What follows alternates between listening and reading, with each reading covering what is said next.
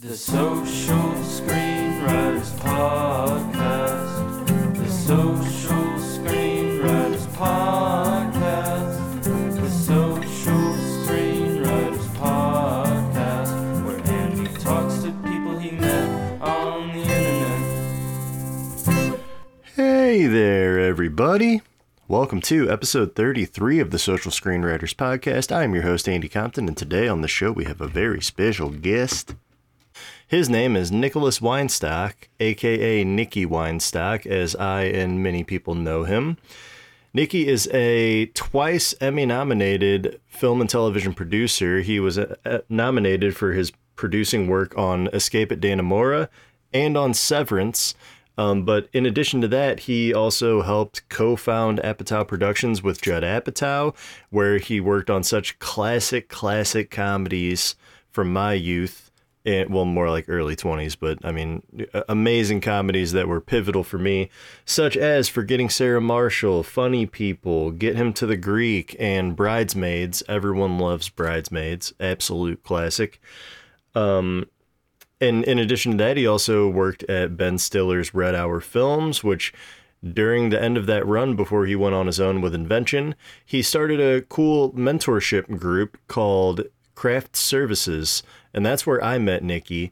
I was invited by a film professor of mine to join this group that, you know, this cool film producer was starting and it was international and it's going to be held over Zoom and it's going to be a weekly Zoom meeting where he's gonna you know bring us all in and just talk to us some like up and coming writer directors from around the US but also around the world and I was like yeah I'm in and it's been such a great experience we talk about it a lot in this episode but a big point being that this group which by the way is completely free doesn't cost a thing not won't cost a thing you won't need your credit card um, it is opening up to the public now. It's an application only group, but you can apply.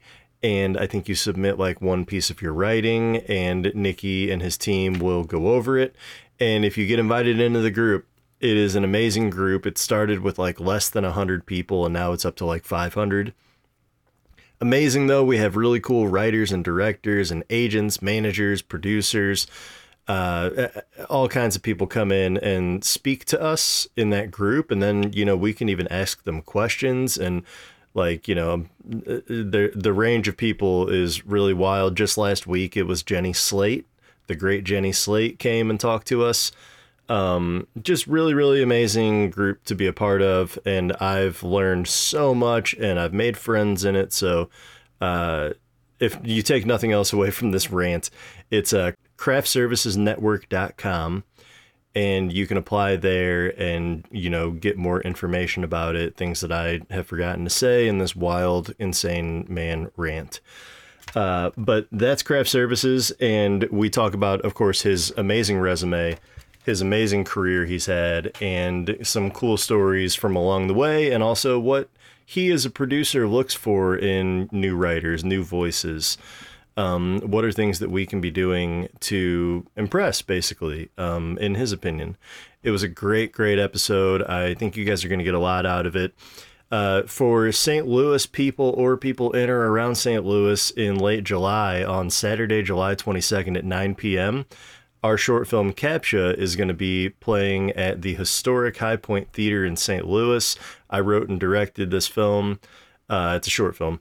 But um, if you're in the area, please come out and see it. Uh, and it's also the St. Louis Filmmaker Showcase, so you can see a number of cool films. Um, there's a bunch of programs going on for I think two weekends, so it's going to be amazing. Just want to throw that out there. Uh, and guys, if you like this episode, please tweet about it, post about it on IG, say something you like, share it with your friends. I really appreciate any of the uh, uh the hype I can get for this podcast. Uh, you guys have done a lot already. I super appreciate it, but I'm always trying to throw that out there. Guys, that's all I got this week. Let's go ahead and jump into this episode with Nicky Weinstock. All right, Nicky Weinstock, thank you for coming on the show today. Happy to. Very excited to see you. Awesome. Excited to see you too. Um, for listeners who don't know Nicholas Weinstock, who goes by Nicky, what I guess just with friends, um, uh, you know, your Google on Google it says Nicholas, and it's throwing me off. You're very formal online. I've my uh, my mother very strictly controls my Google account. So oh, that's what it is. getting yeah, it's a Gotcha. it is formal, formal and punitive. Got it, got it, got it. Okay, that explains it. Um, for listeners who don't know Nicky, though, Nicky has been around in Hollywood for quite a while as a producer and working in development on a lot of projects, including um, such huge pivotal comedies in my life that really like I didn't know it at the time, but were pushing me towards wanting to be a filmmaker, wanting to be a writer. Uh, films like Forgetting Sarah Marshall, Funny People, Get Him to the Greek, Bridesmaids, and then dipping into the television space, um, being involved in Escape at Dannemora and Severance. Um, just a lot of really, really amazing projects. You've you've done a lot. You've been around a while, climbing the ranks. You worked at Judd Apatow's company. You worked as pretty much the right hand man to Ben Stiller, correct, at Red Hour Films whenever we met. Yeah, that's right. Yeah. So a lot of cool things. And um, me and Nicky's relationship started in, I think it was, was it 2021 when craft services began? 2020 even. Was it like the- late summer Yeah. of 2020? Yeah, Yeah, yeah, you're right. So pandemic's in full effect. The world is on fire. No one knows what's happening. And I got an invitation from a screenwriting professor of mine at Webster University, Peter Hanrahan, who is a great dude. Um, he gave me an email and said, Hey, uh, a friend of mine, Nicky Weinstock, he works at Ben Stiller's production company.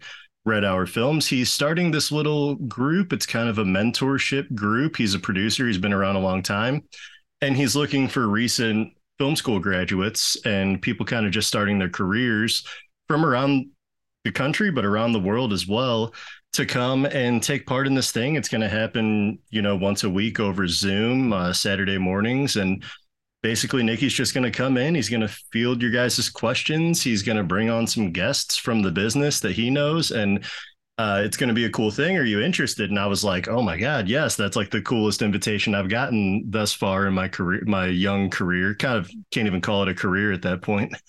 But um, but it was a great opportunity, and that's where me and Nicky got to know each other. And in the beginning, I think this group had like what was it, a hundred people, maybe ish. Yeah, maybe Yeah. even fewer at first. Yeah. Yeah, maybe fewer. And then where are we at now? Uh, over 500. Over Um, 500. Yeah. Yeah.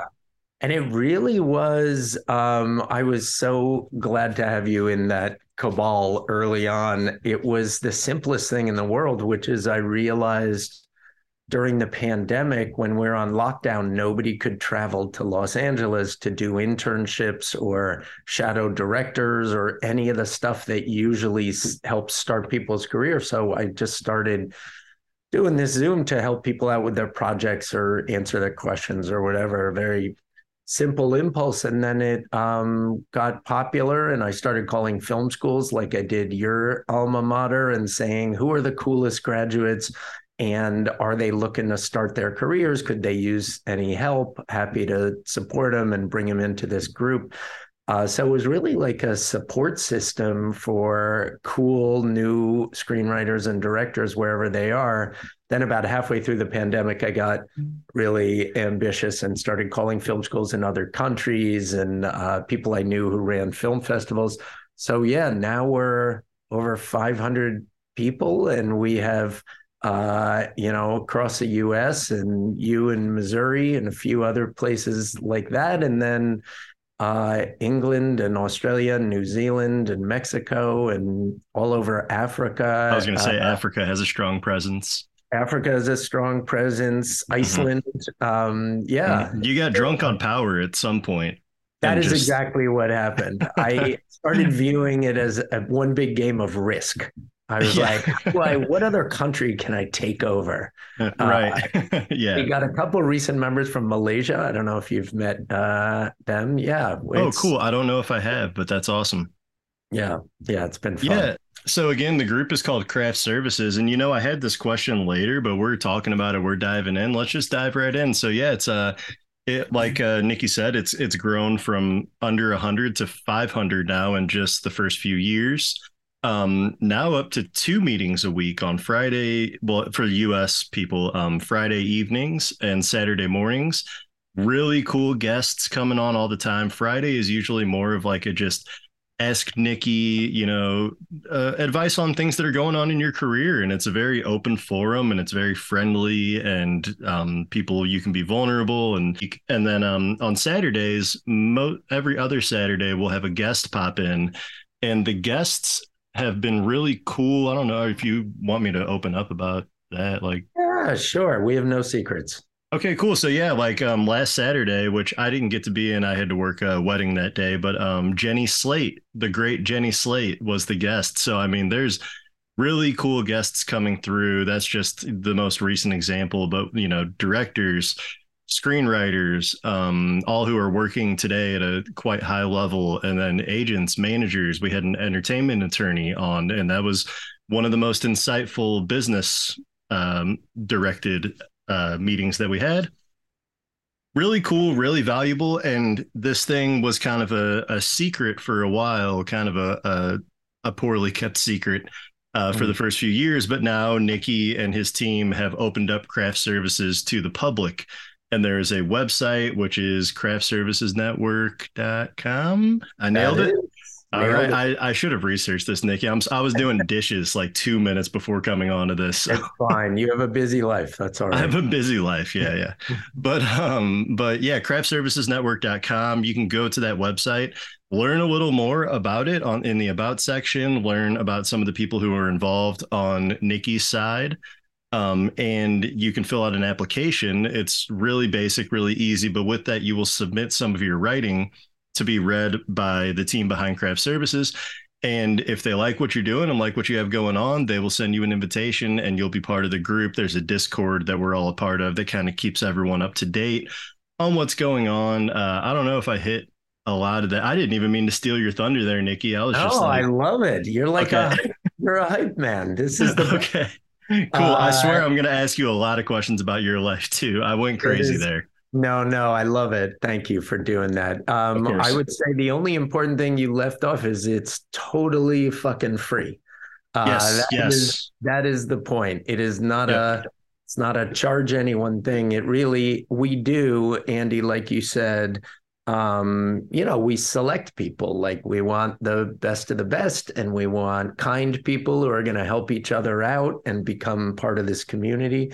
Um, but I really view it as like an elite rebel army or something of new screenwriters and directors who want to be honest about it and want to find allies and team up with each other and break into the business together. And uh, it's been fun. We had um, jenny like you said we had edward berger who just won an oscar for all quiet on the western front recently. We've had yeah everyone from Daveed Diggs to you know uh, big agents, uh, like you said. And It's really just I'm just trying to get the so-called secrets of Hollywood uh, out to the public, uh, or at least to our elite academy, so that there's no secrets, and so everyone has the same info and can uh, we help people get represented. Um, we had a great moment. I don't know if you were on Andy, uh, maybe two Zooms ago,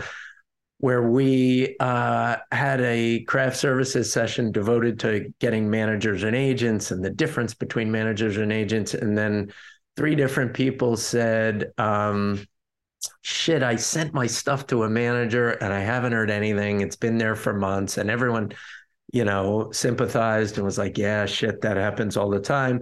So I just said, well, how about everybody who has their stuff sitting on a manager's desk?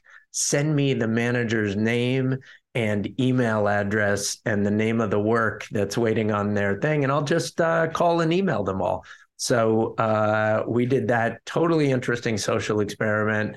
Uh, i believe of the seven or eight people who emailed uh, in the info we got i got immediate responses on six of the seven or something, and everybody's stuff is being read. So we're just we're tweaking the system a little bit, trying to help people get into the business who uh, you know generally don't have an on ramp. It's the stupidest business in the world where there's no uh, stepping stool into it. It's mm-hmm. literally like you want to, you know, you're eh, eh, sitting in Missouri and you have written three screenplays and shot a short film and you say, "What should I do with this? How how can I get it seen?" And there's no answer. Mm-hmm. It's like, I don't know, put it online, hope someone discovers it, uh, send it to Steven Steven Spielberg. You know, it's the dumbest non-business business in the world, which is why it's been so clubby and insular for so long, where you have to live in Beverly Hills or have a cousin who knows Tom Cruise.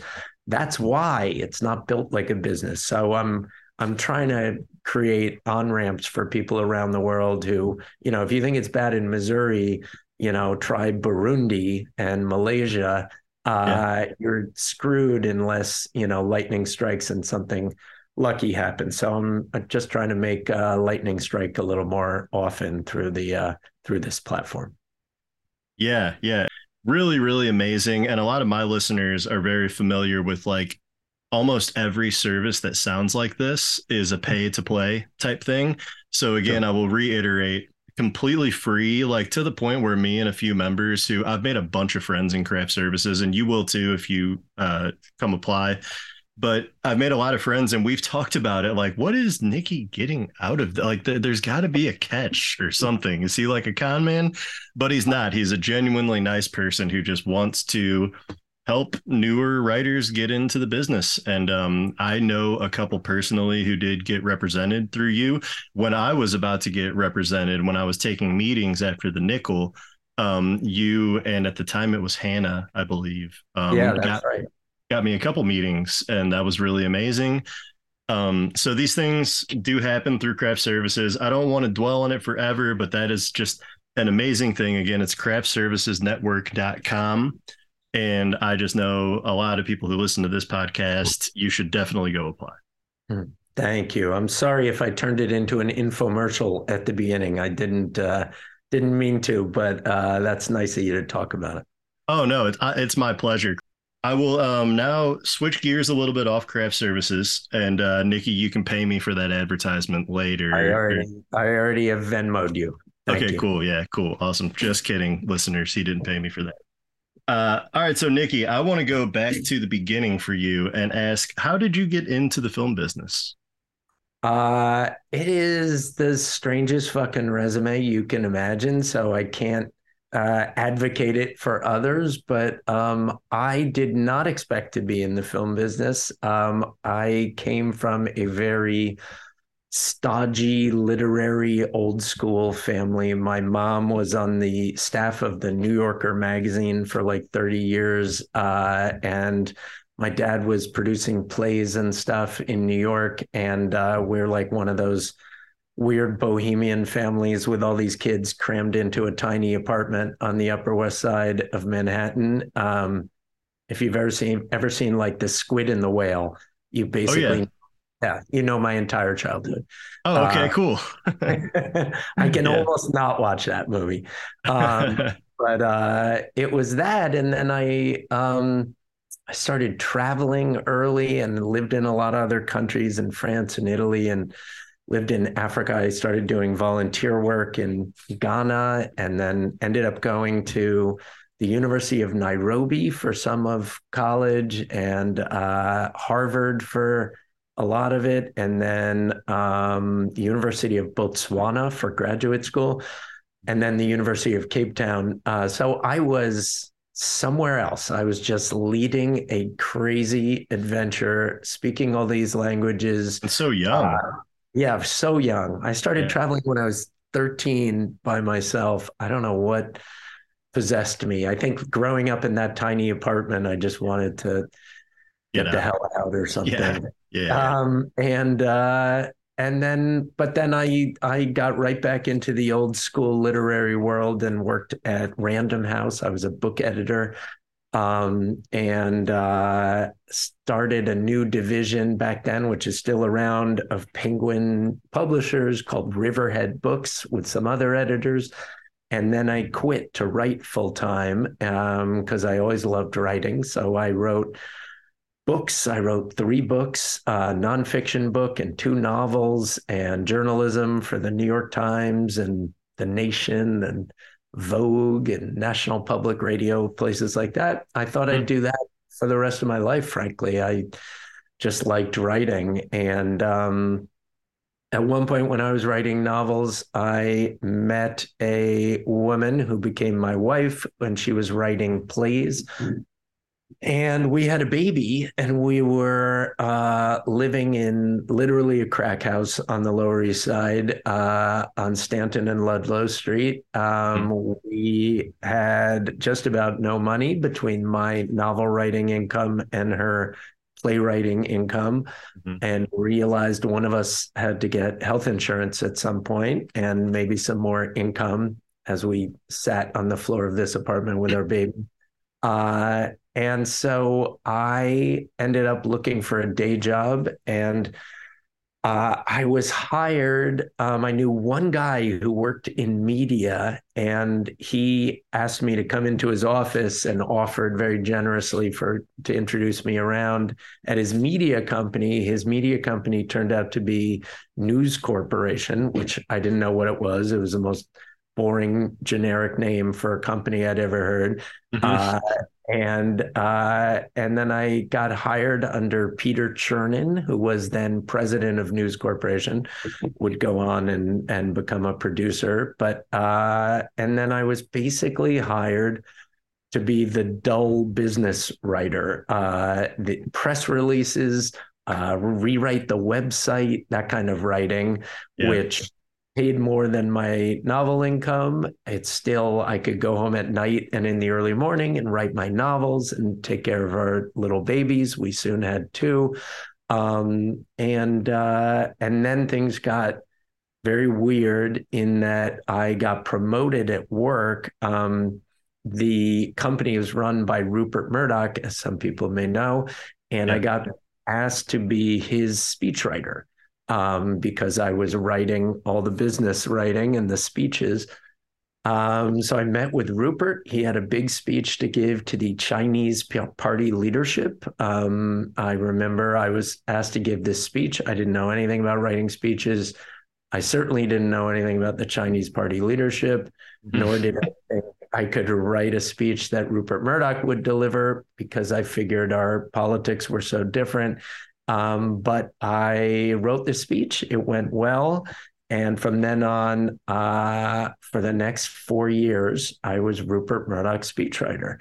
Um, and I traveled all over the world. I wrote speeches for Rupert and for Peter Chernin, my boss. And um, really thought I'd be fired for my leftist uh, inclinations. Um, for mm-hmm. whatever reason, I was not. I actually never had to wrote, write anything political, thank God. Um, and uh, and Rupert, in a fun way, kind of liked our differences and liked our wrestling match. And he would always say, "Your people are." protesting in front of Fox News again or whatever and it was all in uh, good jocular spirit. Um, so I did that for a few years. And then Rupert and Peter, my last couple novels were published by HarperCollins. HarperCollins is owned by News Corporation.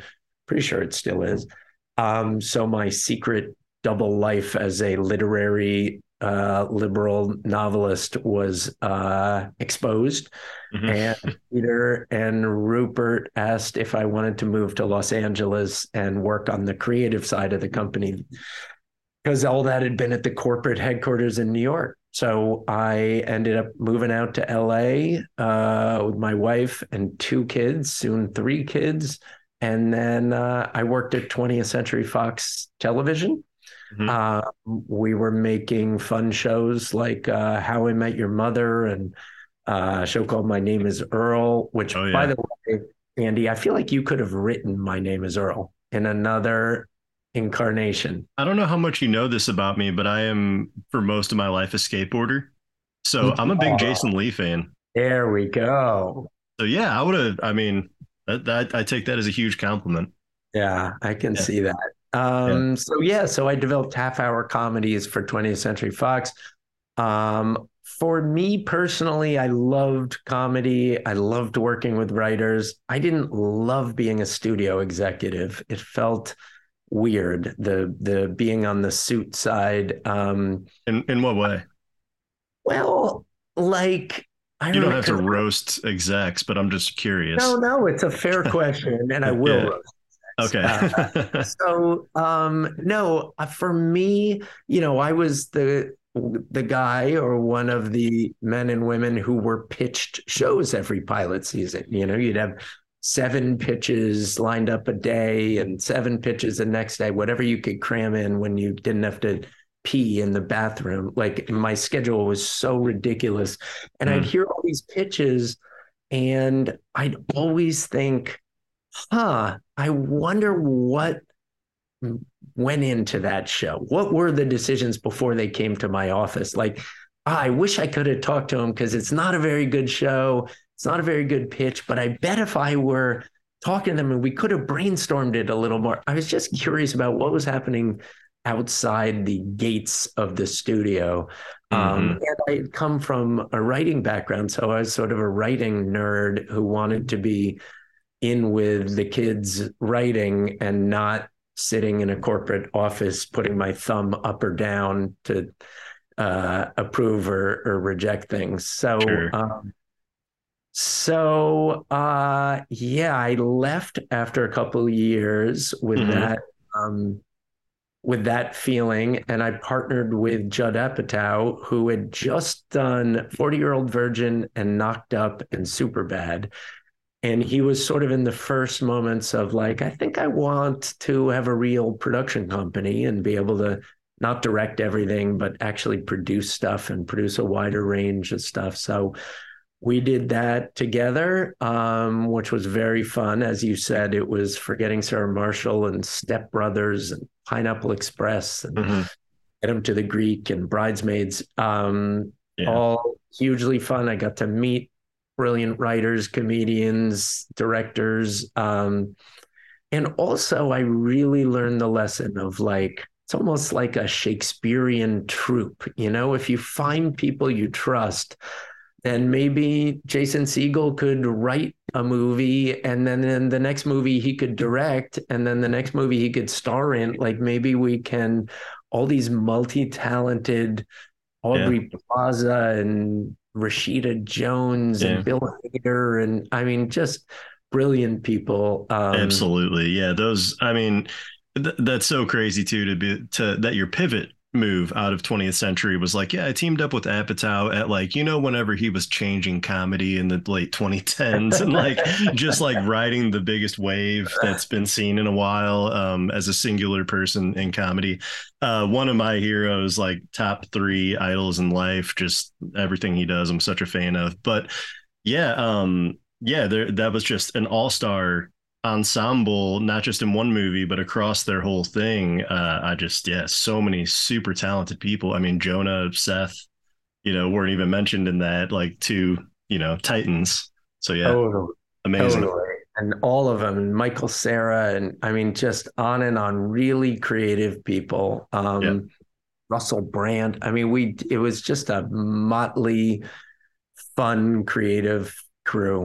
Um, mm-hmm and was great. And then uh, after Bridesmaids uh, was when my former boss, Peter Chernin, told me he was quitting News Corporation and starting a company and asked if we could start that company, which we did. It's called Chernin Entertainment. Mm-hmm. Uh, going strong, very cool big company and then uh, and then I uh, I actually the true story is I started my own company after that but it was a little bit of a tree falling in the forest because it was a tiny company uh, I had one executive it was called Invention uh, I got a deal with Fox um, and uh, had a ton of fun. I actually, I don't know if I've told you about this, Andy. I had an idea when I got my deal at Fox mm-hmm. that I pitched to the heads of Fox, and they said yes, shockingly. And the idea was, in addition to my company, I called it the Writers Studio. And my idea was to launch a studio that would be um, kind of a, a, television writer's room for movies.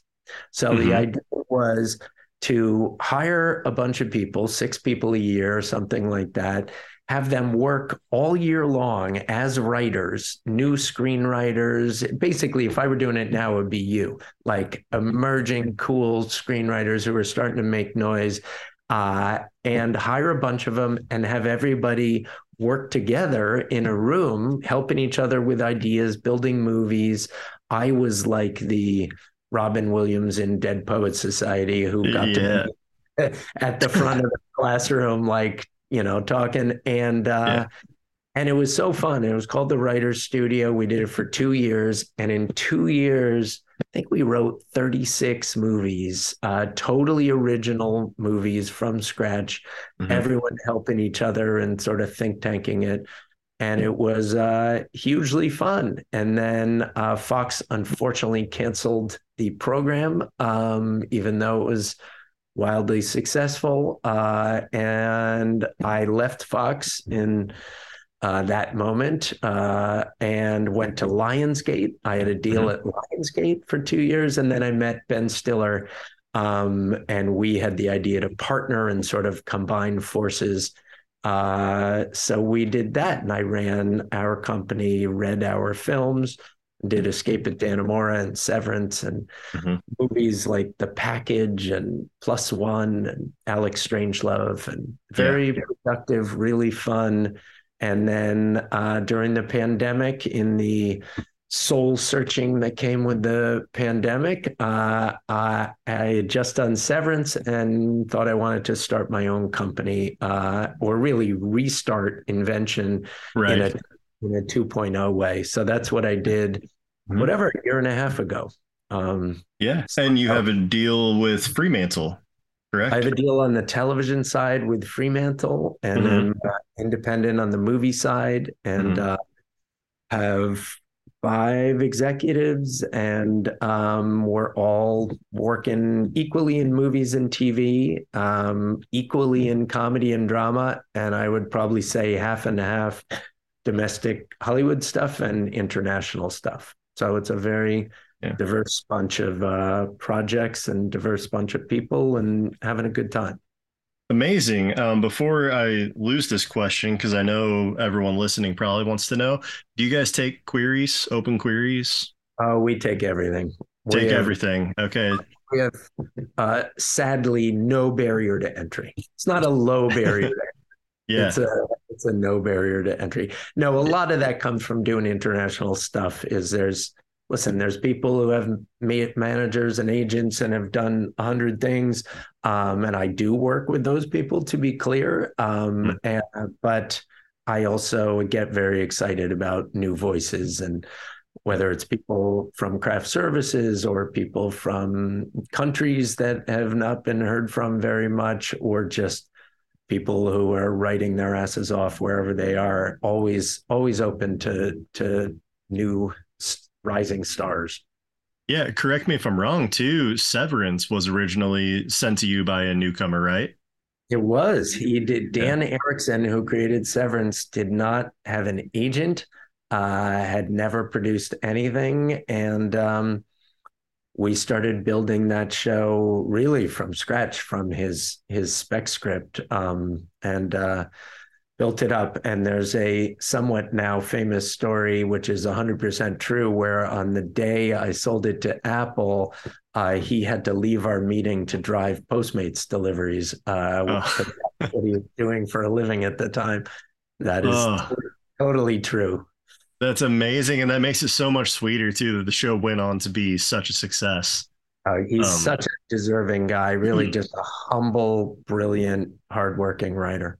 Yeah, that's amazing. Yeah, and then and for people listening too, you know, if you have interest in craft services, Nicky and I have a project that's in been in development for a while, and it's kind of put on pause right now due to the writer strike, which uh, support fair pay for writers. Get that out there.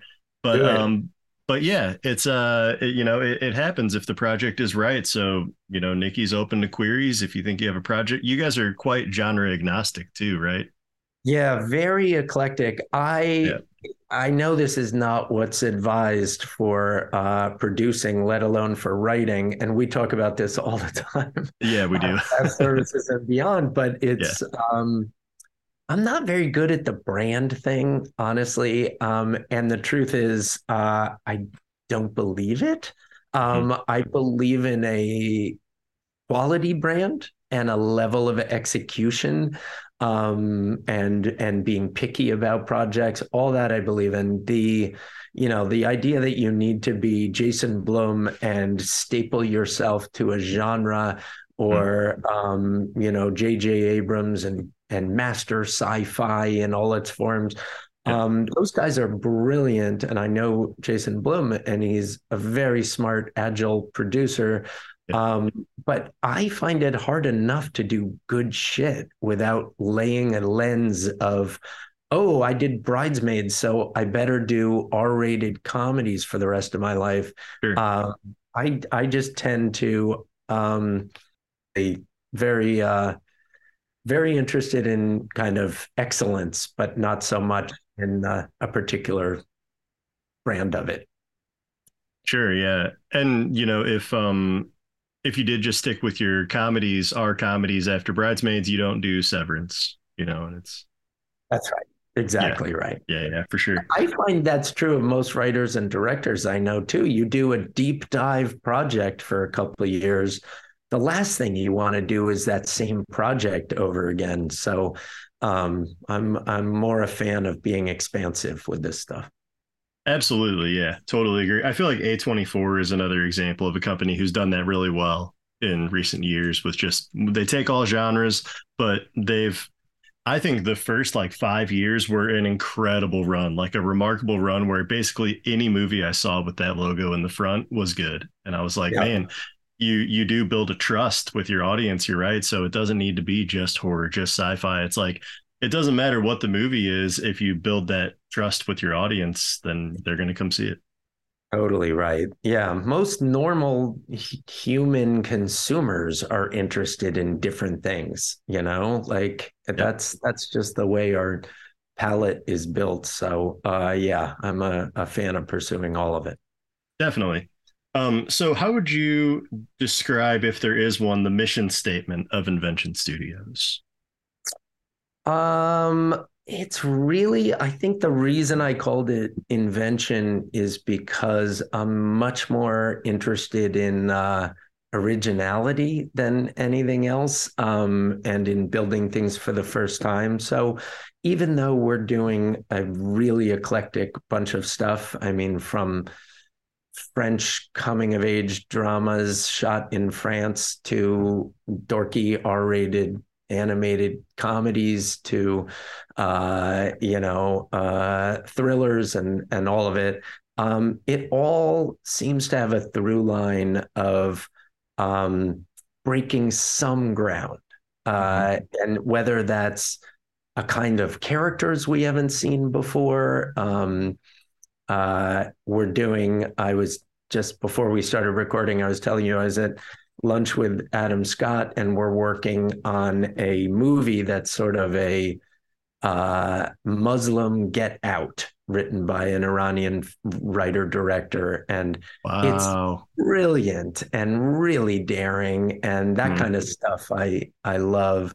Um, but whether it's a new kind of character or a new kind of blend of genres or just a story you haven't seen before that that tends to be the stuff that uh that we do.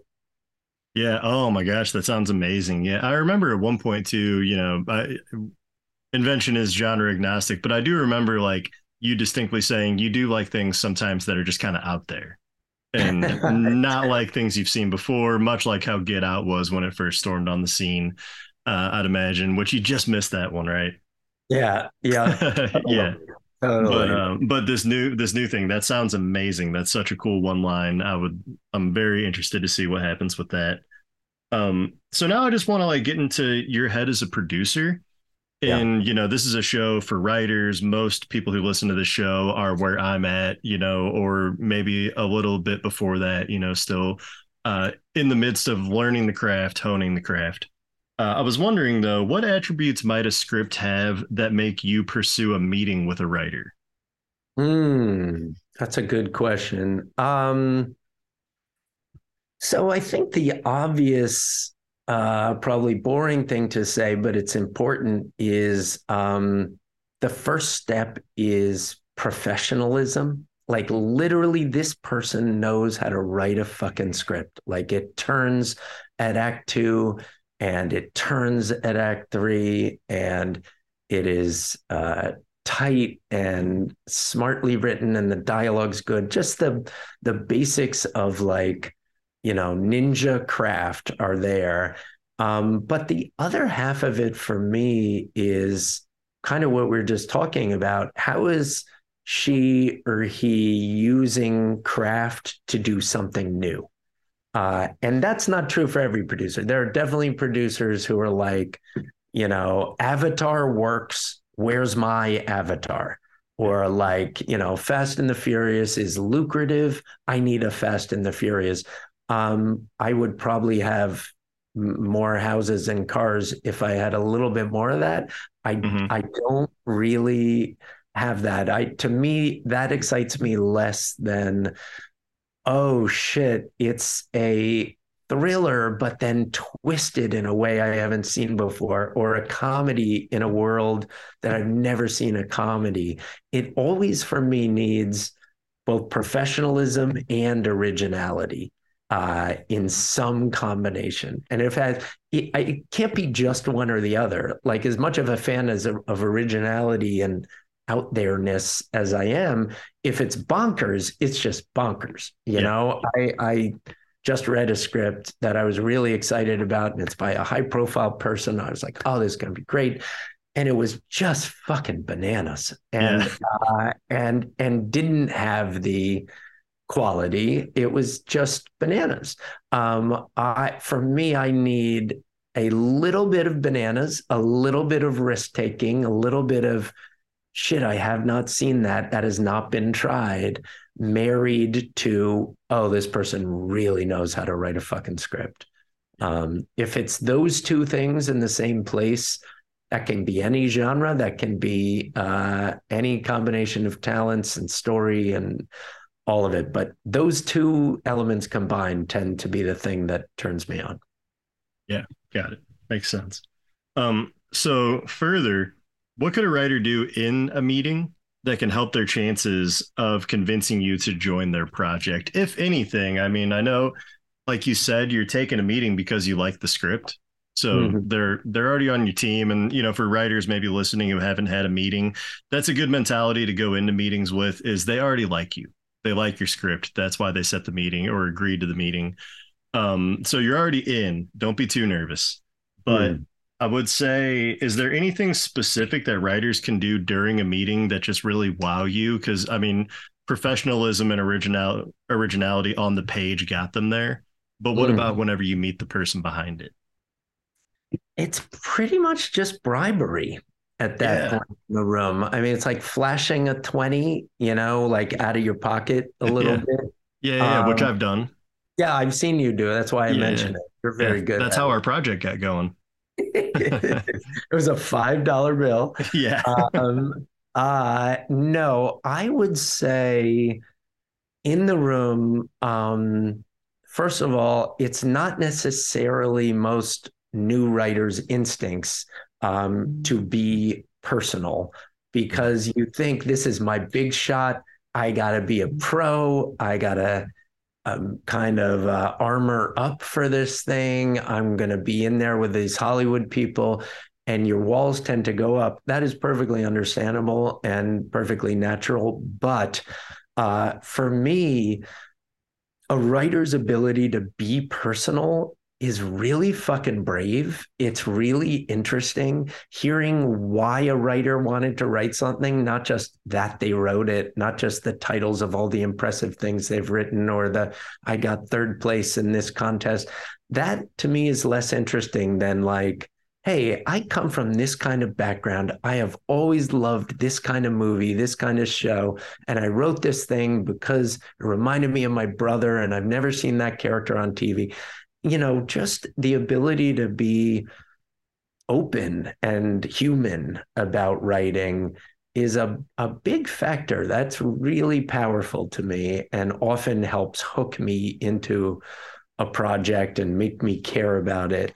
Um, so that's one thing. The other thing, which I find, which is a, a bit tricky, um, but when it's when it's good, it's it's really good, which is have a real vision for your project. Like not just will you buy this script or are you on board, but like I know where this show is going as its creator. Like I have a vision. I know where this is in season four.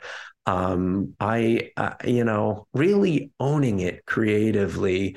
Um, I know how to execute this movie. I'm not just the writer of it. I'm the birther of it. I think about it. I care about it.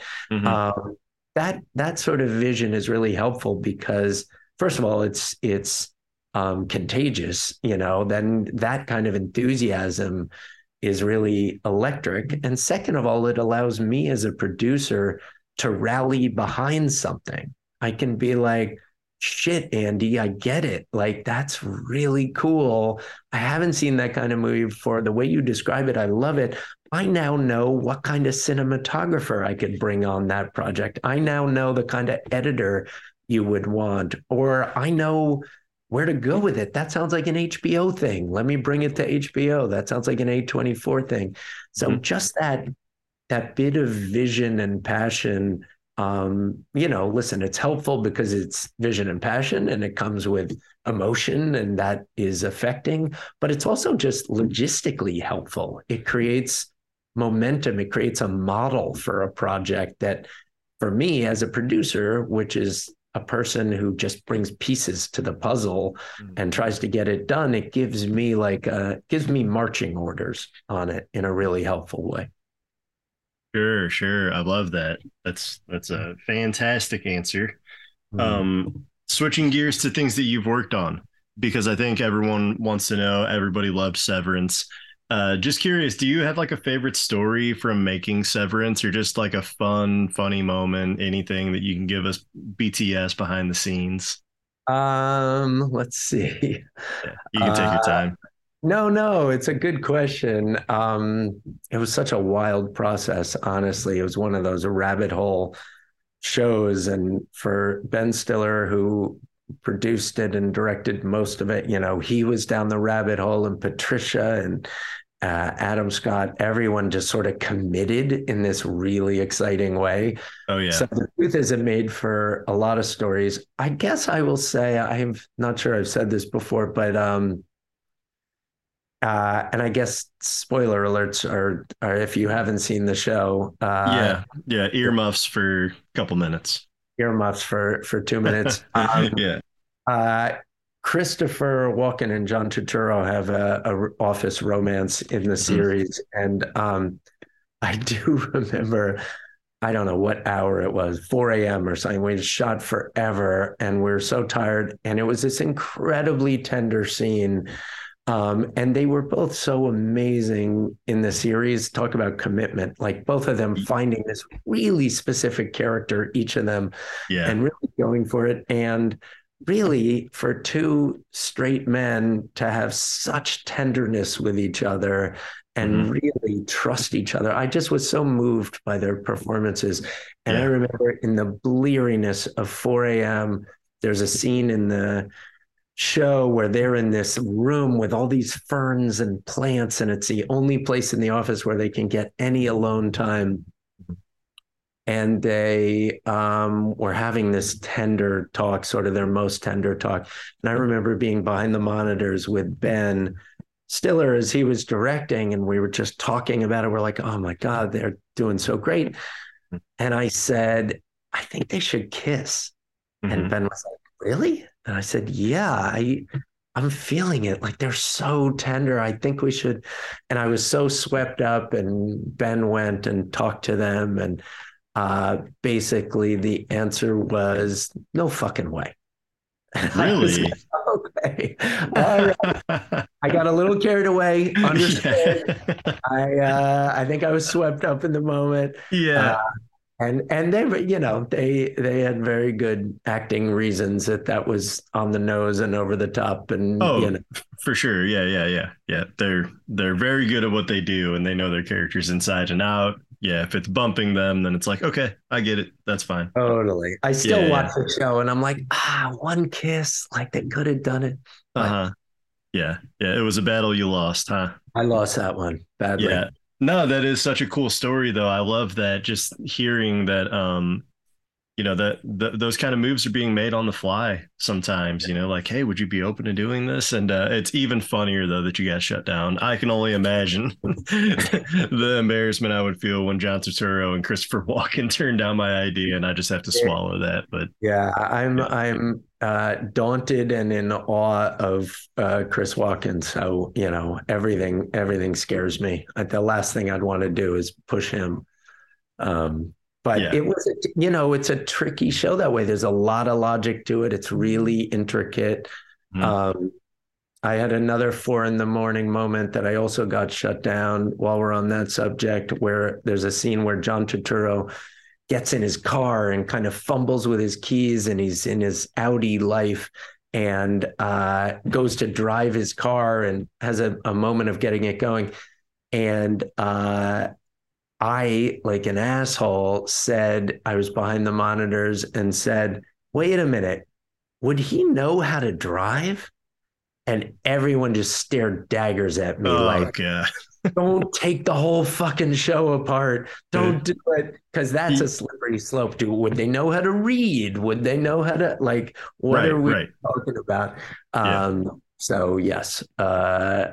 Anyway, Yeah. they- Oh, that's it's hitting me even harder as like an outsider of Hollywood, just like still so nervous about when I get my first shot that I just don't want to fucking embarrass myself in front of my idols. Yeah. And uh, so like that's just extra cringing me out and make but like you were there, you were established, you know, uh you you could take that hit. yeah. For I me, that might I might just pack it up and go back to Missouri. Like honestly, all those stares, I'd be like, all right, I don't belong here. You're right. Yeah. Yeah. that's- it's- that's it's funny, though. Stuff. Yeah, I mean, and that's that's creating art, and it, and it's it is following those instincts on set, and just it, I, I think no matter what, like yeah, sometimes you might get a little embarrassed when you get shut down or whatever it is, but um, for me as a much more small time director, I do like ideas being tossed out, you know, Yeah. because it's like sometimes they're like shit, that's a great idea. That one when it like it disrupts maybe the logic of the story. That's maybe a bomb I don't want dropped because I'm like, Yeah. oh no, did I write this thing, you know, in such a way that it's now flawed and whatever. But uh, Yeah. no, those are really cool. Thank you so much for telling those BTS stories. Of course. Um, so I want to ask too, what are some of your hobbies outside of the film business that help keep you sane? Huh. Um, I still write, which has Hmm. entered the hobby zone for me and definitely keeps me sane. I will write a short story or something every so often. I do find myself writing stuff that I can't produce. That seems to be important to my therapy, that it will not be swept into showbiz. Uh, so more like poetry and short stories than screenplays. Um, I tend to be a little church and state about that or something. Um, but I have three kids. I spend a lot of time with them and uh, my wife, and I have a garden. I am an Mm, I'm basically like an 80 year old British man in body. Like I like puttering about in my garden Yeah. and uh, reading old detective novels and uh, uh, you know Virginia Woolf books and uh, working in in uh, the garden and stuff like that when I'm not reading scripts. The vast majority of every weekend is reading scripts and and all that, which I also love. I don't understand producers who don't like to read. Um, it's all you do. Fortunately, I really like reading. Yeah. Um, and I'm kind of like an eternal little kid. Like every almost every I know this sounds impossible, but literally almost every script I start, I'm like, oh, I hope this is awesome. Like yeah, yeah. it's- is this going to be the thing? Is this going to be the the script I discover? And um, so I do. It sort of hope springs eternal, which helps me through a lot of reading. That's amazing. And I feel like so many people who work in this business are like that. Like I used to think of it as I still do sometimes. Um, think of it as like, oh man, am I just like a grown teenage boy at this point? Like I'm, I'm you know, far past my teenage years now, but I still am into all the shit I was into when I was 15 years old. Like, like I said, mm-hmm. I still skateboard for pleasure. You know, it's more again, that's a hobby now. But um, I do that. I still play guitar, which I started playing when I was a little kid. One time I was listing out, funny enough, on a dating website, I was listing out my hobbies. And hmm. halfway through it, I was like, "Oh my god, I sound like a 15 year old boy. What am I doing? this is not a good look." But uh, but it's true, and you know, um, I still listen to all the music from that back then. I don't know. I guess your formative years have a long lasting impact totally. on who you are. But it's um, funny for me, I'm going through the exact thing that you're describing, but with travel. Like when I was hmm. young, I had all these crazy international adventures. As I mentioned, I was like traveling overseas as a teenager and living in Africa and having these incredible experiences that all felt you know, by the seat of my pants and whatever. And then, you know, you're taught to come back and get a serious job and stay in one place. And all of that I pretty much did.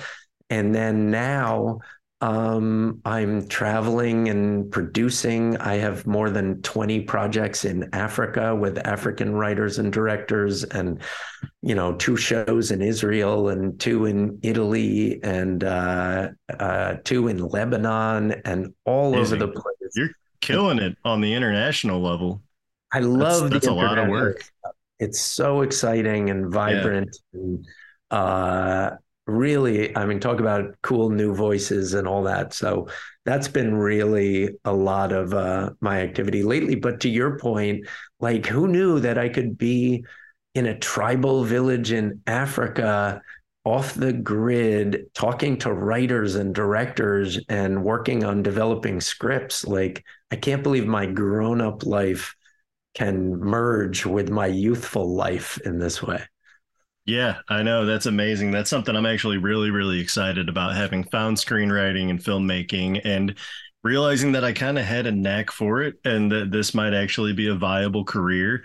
It's uh it's so fucking exciting to me as someone who just I just knew every time I had a day job, I just hated it so much. Anything that wasn't in the creative arts, which yeah. was every job I've ever had. And like, I mean, they're jobs like that are cool and they're important and they pay the bills. But um, I, for me, a person again who can't grow up, I'm just like a man child. Um, mm. it's so exciting to me that this might actually get to be my career and I might just get to live in imagination land and um, and as a writer as well you know like we all have our it, again like you said earlier there's something to going into a meeting and just being an open book and admitting that you're a very flawed person and all these things is um it's important to writing and it's important to the stories that we tell and other people are going to see what you made and identify with it and be like that's the thing that i feel about myself but i'm too scared to say out loud and mm. they're going to watch it over and over and over and fall in love with it and it's going to be a source of comfort and for me, that idea of like sharing all the stuff that I feel about me is fucked up and I'm scared to talk about through writing is just one of the most cathartic, therapeutic things. And um, it really feels like a privilege to get to do this. So yeah, it's it's amazing. It is. It's an incredible privilege to have a job that is open-hearted and emotional. You know, yes. there's yeah. nothing wrong with being a petrochemical engineer or a dishwasher, which I was for two years, or a lot of other unimaginative jobs that sure. aren't based on your creativity. Mm-hmm. There's a lot of room for those too. But how incredibly lucky that we get to have these emotional, creative jobs. You know, I have three kids. It is so cool that I can tell my kids what I do for a living and they get it. You know, yeah. they could be three years old. And I say, I help people tell stories for a living. Let me tell you about the story we're trying to tell now. That's so much better than just being in like futures investments sure. or, um, you know, lithium. Like, yeah. uh, this is a gettable human activity we're doing, and it's fun. Yeah, absolutely. Couldn't agree more. Um, we're down to the last couple here. I was gonna ask. This is a tough one. This is kind of brutal, but okay. um, of the projects that you've worked on, which is your favorite and why? It doesn't have to be a hard favorite. Like, okay, so I guess if you don't want to name a favorite, what's one that you just had an incredible amount of fun with and really stands out as uh, one of the highlights of your career thus far?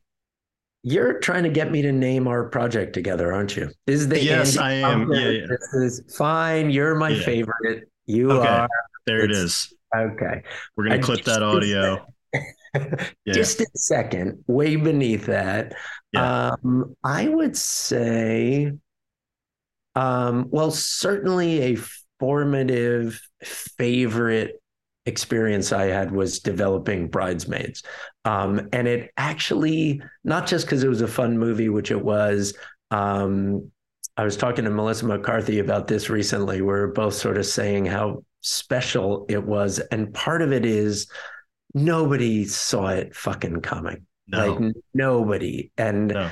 uh, with no offense to Universal Studios who made the movie or anyone else involved, nobody saw it coming. It was all women at a time that the reigning comedies were all dudes and their girl- you know their girlfriends or their love interest could be female, but for the most part. It was dude comedy. We at Apatow Productions had done a lot of it, so I take full responsibility. It was dude leaning. Yeah. And then to do this amazing comedy written by two women, starring five women, um, it was called Bridesmaids. So I literally had like the marketing department at Universal be like, nobody wants to be a bridesmaid. That's a terrible title. Mhm. Uh, and it was um, a, an early lesson in who the fuck cares whether it's expected or not like I, i'll i'll i don't want to rant about our current moment in show business but i will for a second it's uh, not just because of the writers strike and all power to writers i hope it, it changes things and people can get paid more fairly. Mhm. um, it's it's not just the writer's strike it's also the mergers and the consolidations and the firings and all the shit that's going on right now. One of the results is there's this huge focus on quote unquote mandates what's our mandate now here here at netflix our mandate is now you know blah blah blah we at amazon are we have a new mandate or i'll have executives say to me gee, we're kind of waiting on our mandate. Like, uh, let me call you back. I'm not sure if we do that project. We, we're, and mandates are kind of bullshit. I'm sorry. They just are. I, that's not how shows and movies become fabulous hits is because Showtime or Hulu or NBC says, "Hey, here's our mandate." And then you as a writer or as a producer say, "Oh good, I'll obey your mandate. Here's something that is in line with your mandate." That has turned out a successful fabulous project zero fucking times in the history of the world. Mhm. Uh, and so the the attention on that is preposterous. And Bridesmaids was an early spank for me in like, oh, oh, you could just develop really cool shit.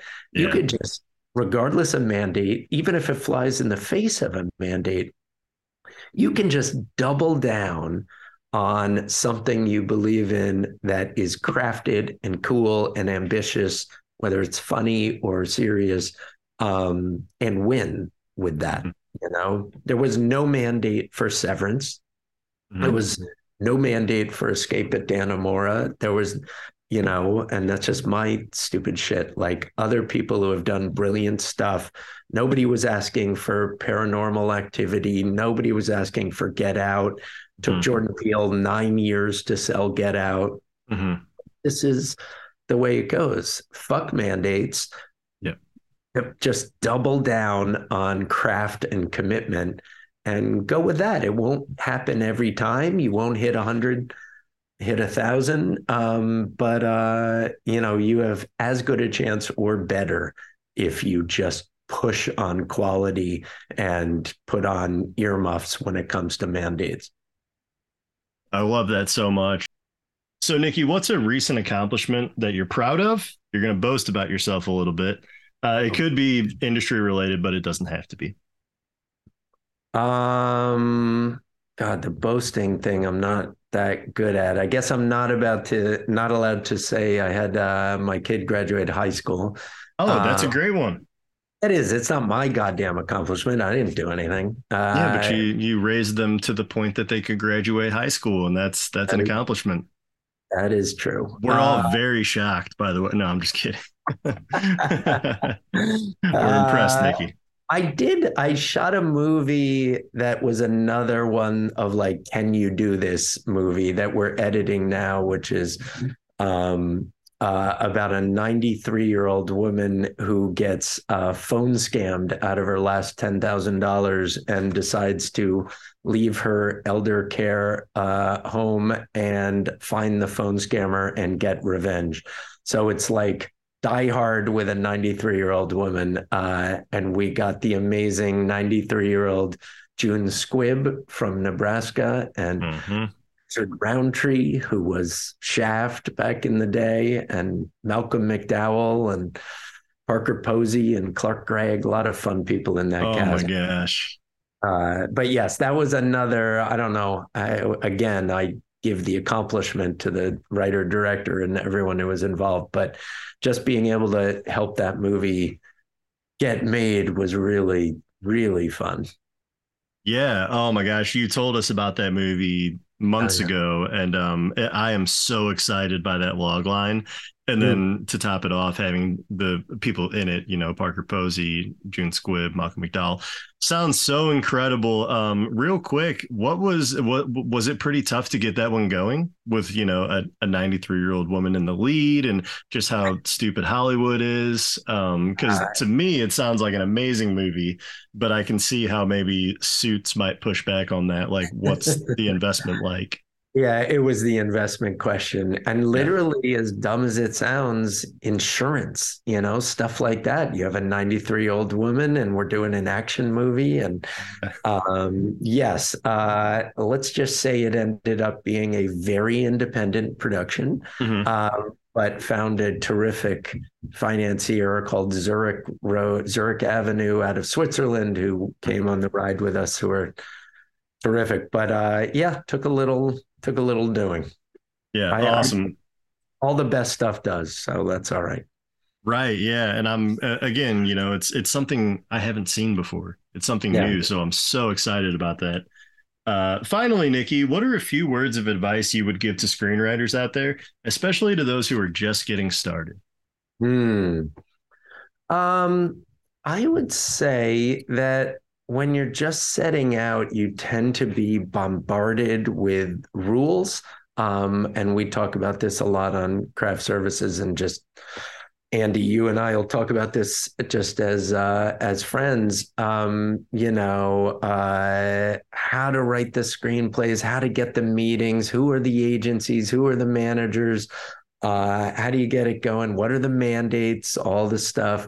Um, and I, I find, first of all, you you have to follow some of those rules or at least start to in order to go down the tracks that lead you to people. So you can't go in with a fuck everything attitude and i'm not taking any rules. Um, and we all know that and we're all big boys and girls. Um, but i would say that the dirty secret of hollywood and the entertainment industry is uh, none of those rules is true. And uh, I I hate to speak in uh, parables, but uh, both those things are true. There are rules, you have to follow them a little bit, and they're bullshit. So Yeah. if you can be have a big enough brain to keep both those things in mind, which is I'm going to be polite, I'm going to try and get a manager, I'm you know not going to go in naked, I'm not going to go in cursing, I'm not going to go in drunk. I'm not going to say, fuck you, don't get in the way of my movie. I am going to be a civilized human and I'm going to be respectful while knowing somewhere in my head, you don't actually have to take anyone's notes. You don't actually have to change your project. You probably have a good vision for it. Just figure out a polite way to stick to your guns. And um, you know, I I do find people waste 10 years in the business thinking, hey, I answered all the notes. Will you make my movie now? Or I took everything you said and I did it. Will you make my show? That's actually not how great stuff happens. Great stuff happens because you have a great idea, you write the shit out of it, you direct the shit out of it, and no matter what anyone thought about it going in, they can't help but love it because it's so supremely well executed. That's really how stuff happens. So I, I know that's not the easiest advice to follow, which is be polite, know the rules, and don't necessarily follow them. Yeah, totally agree. I feel like I'm just hitting the point in my young career where I'm not following all the rules. Mm-hmm. Where, and it's weird. It kind of felt like it happened overnight where all of a sudden I like felt qualified enough to be like, oh, well, I don't have to do that anymore. Uh, yeah. it's, it's weird how it just kind of creeps up out of nowhere. Yeah. Um, you come up reading the books and reading articles, watching YouTube videos. These are the rules, follow them, learn them, love them and then now it's yeah it's it's i kind of think of it almost like you know when punk rock started it was this cool new thing or like when uh, hip hop started it was this cool new thing taking the foundations of another uh, type of music and breaking the rules and making it new and all of a sudden it's the coolest shit that anyone's ever heard mm-hmm. um, so i think there's some of that in storytelling too and so you know the the more refined uh, foundational part is you when you learned how to screenwrite but then the cool punk rock version is when you're going to say, fuck that. Here's what mm. I do. Here's the few things I take from my foundation, but I'm also, you know, breaking some rules here and there. And I think on the project we worked on together was a huge learning lesson for me in note taking and things like that. But I think that is one where I broke a few more rules than I did in my earliest work and mm. it actually like ended up being things that a lot of people who read it were like oh i love this so much or i love that so much. And it, it's you're right it, it pays to take risks and yeah you're a, a very good you're a very good example andy. You do a really nice job as i've seen you behave and go about your career in being very respectful. You are a humble hardworking person. You don't have a lot of ego but i have watched you get more and more um, sturdy when it comes to defending the stuff you care about and mm-hmm. actually putting it forward. It's that great um, sentence that you learn when you've developed enough, which is, huh, let me look at that. Yeah. Not, not let me do it. Not yeah. thank you, sir. May I have another? But, yeah. um, huh, okay, you're heard I understand you. Let me look at that. But you're the one looking at it. It's your fucking script. You look yeah. at it. You decide. Take all the advice. I'm a big fan of taking advice. You know, mm I wrote novels. Like I was way too close to my shit. I would mm work on a novel for four years. Anyone, if a janitor walked by on the street and gave me a note, he probably has a better sense of reality than I do. Uh, yeah. I would take any note from anyone and everyone should. But taking a note just means hearing it, considering it, and spit it back out or politely ignore it or use it as a gut check in order to get more committed to the thing you thought you were committed to. Like mm-hmm. all of those are fair uses of notes.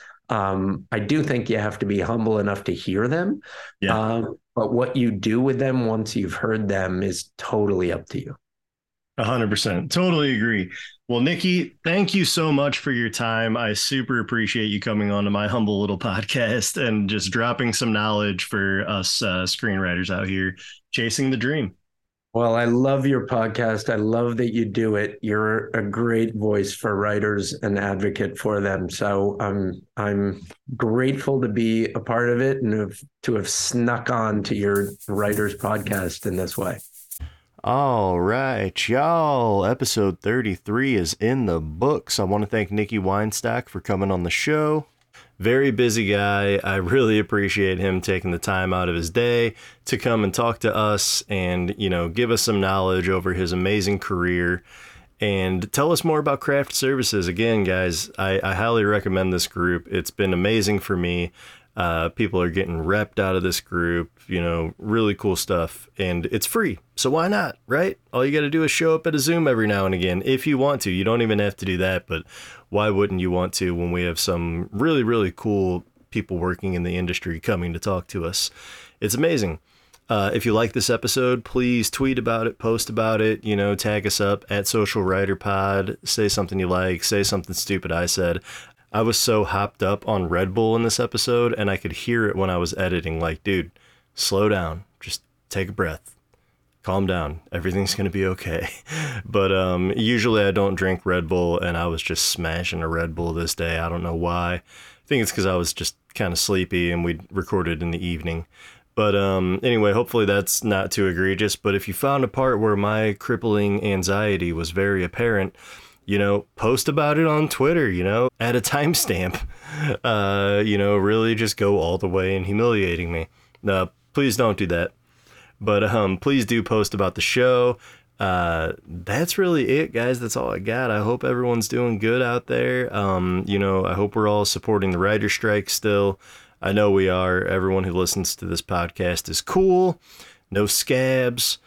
Um, and hopefully this whole thing gets resolved here really, really soon. Um, it's just been crazy, and I hope everyone out there who is more affected by it than I am, financially speaking, um, I hope you guys are doing okay. It's uh, it's a brutal time, and I think better times are ahead. So let's just keep on pushing, keep on supporting each other, keep on sharing love, uh, and it's going to be a beautiful thing when we get through this that's all I got, guys. Um, I'm an idiot. I don't know. I, I, had so much trouble recording the intro to this today. I had to start it like seven different times just because I'm an idiot. I don't know. I was just like rambling, and uh, uh this podcast is harder than it sounds if you're me. and you just suck at everything. But um, that's it, guys. I really appreciate you listening. If you're still listening, that's incredible. That's honestly insane. I always record these endings like there's no way anyone is listening to the very, very end. So if you did listen to the end, post about that and tag me at Andy Compton underscore. I want to hear about it. If you are just out of your mind, bored, basically, you just have to be so bored. Um, what if I just kept talking for like 45 minutes about nothing? No, I'm not going to do that. I'm going to end this episode. I hope you guys are doing okay out there. Love you. Take care of yourselves. Uh, bye bye. The Social Screenwriters Podcast.